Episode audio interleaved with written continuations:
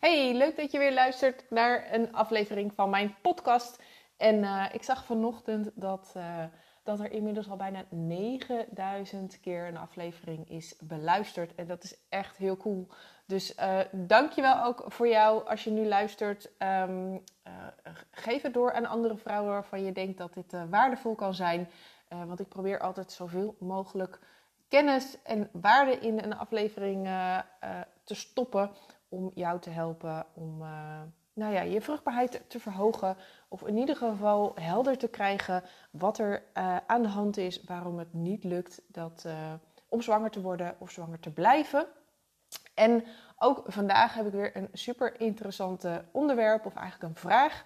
Um, die gaat over je ovulatie. En ja, je ovulatie is natuurlijk het meest belangrijke onderdeel van je cyclus. Sowieso voor vrouwen, maar vooral ook als je zwanger wil worden. Dus um, we gaan uh, snel over naar het beantwoorden van die vraag. En die is, ja, mijn ovulatie is onregelmatig of laat. En hoe komt dit? Um, het is dus belangrijk voor een gezonde zwangerschap om te ovuleren. En ook vooral om te weten wanneer je precies ovuleert. Zonder ovulatie of als de eicelkwaliteit minder is, dan kan er ook geen zwangerschap zijn. Of het kan zijn dat het eitje wel bevrucht wordt, maar dat het dus vervolgens in het eerste trimester um, de zwangerschap toch afgebroken wordt. Nou, je bent maar een paar dagen van je cyclus vruchtbaar en vaak doen we heel beetje panisch over uh, dat we uh, ons zo moeten beschermen tegen een mogelijke zwangerschap. Hè? Maar als je heel ja, sec gaat kijken, ben je maar zo'n vijf dagen of maximaal vijf dagen van je cyclus vruchtbaar. En die vruchtbare periode eindigt binnen 24 uur na je ovulatie. Dus het gaat vooral om de dagen en de uren voor je ovulatie die heel belangrijk zijn. En precies weten wanneer je ovuleert is dus essentieel als je een kinderwens hebt. Nou, in deze aflevering deel ik met je welke factoren ervoor kunnen zorgen dat jouw ovulatie onregelmatig is of dat die verlaat is, wat ook nog wel eens gebeurt, en hoe je je kansen op een gezonde zwangerschap dus kunt vergroten. Nou, een onregelmatige ovulatie wil eigenlijk niks anders zeggen dan dat uh, het later plaatsvindt dan dat het eigenlijk zou moeten. Er zit een redelijke uh, tijdslijn in het ontwikkelen en het, eh, zeg maar het tot, tot ovulatie brengen van een eicel. Dat begint allemaal in, in, zeg maar in de eerste helft van je cyclus. Door het aanmaken van oestrogeen. Er worden signalen in je vanuit je brein afgegeven richting je eierstokken dat het tijd is om er weer een eicel te laten groeien, te laten ontwikkelen. En uiteindelijk, meestal zo'n 14 tot 16 dagen na de start van je uh, menstruatie, um, zoveel tijd heeft zo'n eicel nodig om uh, te groeien, te ontwikkelen, dan vindt de ovulatie plaats. Maar het kan dus zo zijn dat, dat jij, dat jouw lichaam langer nodig heeft om zo'n eicel uiteindelijk tot rijping te kunnen laten komen. Het kan ook zijn dat die rijping en uiteindelijk je ovulatie varieert van cyclus tot cyclus. En dan is het dus heel lastig om erachter te komen wanneer precies die vruchtbare periode van vijf dagen is. Nou, gemiddeld genomen duurt een uh, cyclus uh, eh, 28 dagen. Maar er is maar uh, een klein deel van de vrouwen die ook daadwerkelijk 28 dagen heeft. En daarbij ook die vrouwen hebben vaak toch wel een fluctuatie van een dag of twee naar beneden of naar boven. En sommige vrouwen hebben dus ook gewoon een langere cyclus. Meestal zeggen we alles tussen de 24 en 34 dagen zien we nog als normaal. Uh, alles daaronder is eigenlijk een te korte cyclus, waardoor er dus onvoldoende tijd is om uh, uh, bijvoorbeeld die eicel te laten ontwikkelen of je baarmoederwand op te bouwen. Um, en alles daarboven is eigenlijk te lang, um, waardoor ook de processen niet lopen zoals ze moeten lopen.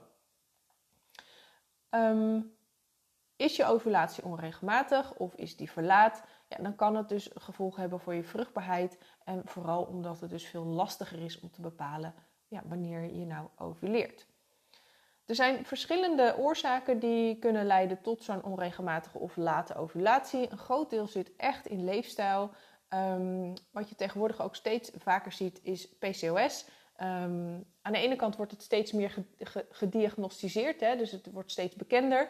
Um, aan de andere kant zie je dat PCOS echt een uh, oorzaak heeft over het algemeen in leefstijl. Ehm, en dat is op zich positief nieuws, want dat betekent dat je er dus ook iets aan kan doen. Andere oorzaken zijn ehm, met name stress. Dat is, uh, ik denk dat die echt wel op nummer 1 staat. En dus bepaalde leefstijlfactoren zoals onvoldoende slaap, slechte voeding, um, te veel bewegen, maar ook te weinig bewegen.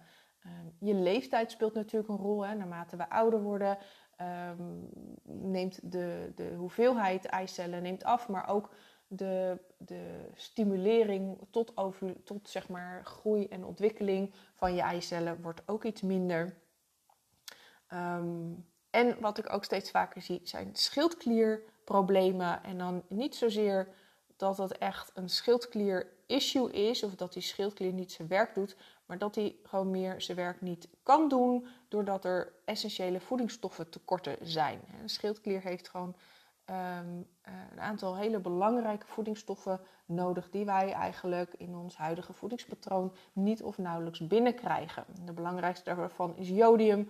Ehm, maar er zijn ook een aantal andere zoals zink, selenium, vitamine A. Uh, ja, dat, dat is toch vaak wel uh, een tekort bij de meeste vrouwen.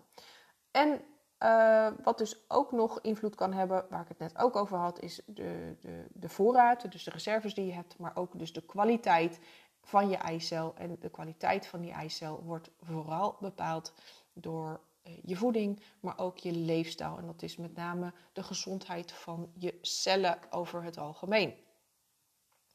Nou, er zijn verschillende hormonen die een, een, ja, echt wel een cruciale rol spelen bij dus het, het reguleren van je ovulatie.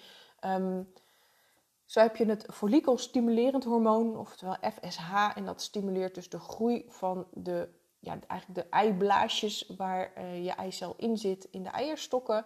Um, en het luteiniserend hormoon zorgt ervoor dat uiteindelijk zo'n eicel ook ovuleert, tot ijsprong komt. Nou, die beide stofjes worden aangestuurd vanuit je hersenen. En soms kan daar een verstoring zitten. Dat je hersenen dus te laat of te weinig van dit hormoon laten aanmaken.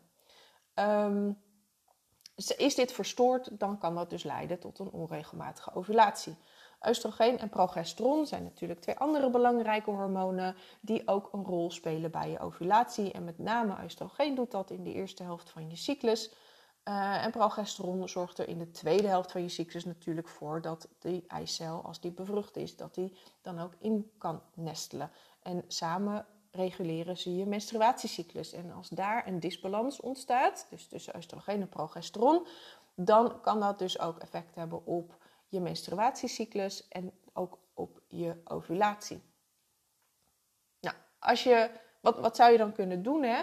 Um, als je dus last hebt van een onregelmatige of een late ovulatie, um, dan is denk ik de belangrijkste om mee te beginnen is een stukje fertility awareness. Ik heb nog niet echt een mooie Nederlandse naam daarvoor uh, bedacht, want vruchtbaarheidsbewustzijn, dat klinkt zo gek. Maar het gaat er wel echt om om inzicht te krijgen in je eigen cyclus. En dan heb ik het dus over meer dan alleen maar je menstruatie bijhouden of proberen door middel van ovulatieteststrips je ovulatie te, te bepalen. Want vaak zijn ook die ovulatiestrips dus niet echt betrouwbaar. Zeker als je te maken hebt met dus een onregelmatige ovulatiecyclus.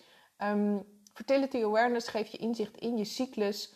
Um, en op basis van verschillende factoren, zoals je basale lichaamstemperatuur, uh, de, de, de verandering van het baarmoederslijm, het cervixslijm, je afscheiding en ook de stand van je baarmoedermond, die geven allemaal hele duidelijke signalen af wanneer ovulatie op, voorhanden is of net is geweest. En dit is wel echt de basis. Inzicht hebben in je eigen cyclus. En door middel van fertility awareness kan je er dus bijvoorbeeld ook achter komen dat. Um, ik, ik, had laatst een vrouw en die zei: Ja, mijn, mijn temperatuur die is omhoog gegaan. Hè? Dat is vaak een indicator dat je ovulatie is geweest. Ze zegt: Maar ja, toen, toen zakte die weer even om twee dagen later nog verder omhoog te gaan. En dan kan het dus zijn dat je lichaam zich helemaal klaarmaakt om die ovulatie op gang te brengen. Um, maar dat het dan om wat voor reden dan ook toch net niet lukt. Uh, en er een tweede poging wordt gedaan. En dan heb je dus te maken met een verlaten ovulatie. En uh, dat moment van klaarmaken, maar het net niet lukken, dat kan dus, uh, ja, dat kan dus zitten in een hormonale disbalans, in bepaalde voedingsstoffentekorten, in bepaalde stress, in uh, verschillende factoren die daar dus van invloed op zijn. Nou, daarnaast is dus um, je leefstijl gewoon een hele belangrijke. Uh, stress is echt een enorme hormoonverstoorder. Stress, ik zie het steeds weer in alle vormen. Dus niet alleen emotioneel-mentale stress, waar we het vaak over hebben, maar ook de stress van te veel chemicaliën, te weinig slaap, te weinig bewegen, te veel bewegen. Um, met name voedingsstoffentekorten, hè, net als waar ik het net over had met die schildklier. Ook heb je voor uh, het ontwikkelen van je eicel, het in stand houden van je cyclus, uh, de afgifte van hormonen. Je hebt er allemaal hele specifieke voedingsstoffen voor nodig. En ik zie steeds vaker dat er gewoon een tekort is bij de vrouwen, met name de vrouwen dan die ik dus begeleid. Um, dus stress eh, in de breedste zin van het woord. Um, je voeding, daar had ik het net over. Zorgen dat alle bouwstoffen aanwezig zijn voor een gezonde hormoonhuishouding, voor een gezonde ovulatie en ontwikkeling van je eicel. Um, kunnen allemaal helpen om je cyclus en met name je ovulatiecyclus weer regelmatig te krijgen, zodat het voor jou ook weer makkelijker is om erachter te komen wanneer je nou precies ovuleert. Ja, en heb je dat nou allemaal gedaan? Um, en werkt het dan nog steeds niet, dan zijn er ook bepaalde medicijnen die je, uh, die je kan, uh, zou kunnen gebruiken. Hormoontherapie, dat is natuurlijk best wel een vergaand iets. Um, maar dat is in mijn ogen echt, zeg maar, pas aan de orde op het, tot op het moment dat je echt je leefstijl hebt aangepast. Want daar zit zo ontzettend veel winst in te behalen. En het heeft niet zo heel veel zin als je een hele slechte leefstijl hebt om toch die ovulatie soort van te gaan forceren door middel van hormoontherapie. Om vervolgens niet die zwangerschap te kunnen onderhouden omdat je die voedingsstoffen tekort komt, omdat je te veel stress in je lijf hebt. Um, dat gaan die medicijnen niet oplossen. Dus dan ben je misschien wel, is je eicel misschien wel bevrucht, maar ben je vervolgens niet in staat om de zwangerschap ook daadwerkelijk te voldragen. Dus altijd de basis is leefstijl. Nou, ovulatie is dus het meest belangrijke moment in je cyclus en niet je menstruatie zoals heel veel vrouwen denken. En weten wanneer je ovuleert is dus essentieel als je een kinderwens hebt. Ook de kwaliteit van je eicellen spelen mee in de kans op een bevruchting en innesteling. Dus het is goed dat je hierin verdiept, dat je deze aflevering hebt geluisterd. En heb je nou het idee uh, dat je hier wel wat extra ondersteuning bij kunt gebruiken in het reguleren van je cyclus of het verbeteren van je eicelkwaliteit? Laat mij je dan helpen en plan een vrijblijvende vruchtbaarheidscheck bij me in. Na deze korte telefonische call weet je precies hoe je ervoor staat en wat je kan doen om je kans om een zwangerschap te vergroten. Um, aanmelden kan via de link in, deze, in de beschrijving van deze aflevering. Of zoek me even op via Instagram en stuur me daar een berichtje. Ik zou het sowieso leuk vinden om daar met je te connecten. Dus zoek me inderdaad even op. En um, ja, heb je zelf een vraag die je beantwoord wil hebben, die kan je natuurlijk ook naar me opsturen. Alle gegevens hiervoor staan in de beschrijving van deze link. En dan tot slot wil ik je er nog even aan herinneren om je te abonneren op deze podcast, zodat je een melding krijgt als er weer een nieuwe aflevering klaar staat. Nou, het makkelijkste is dit door op volgen of op het belletje te klikken bovenaan de podcast. En ik kijk er naar uit om, uh, om van je te horen, om een berichtje van je te krijgen. En um, hoop dat je er in ieder geval de volgende aflevering ook weer bij bent.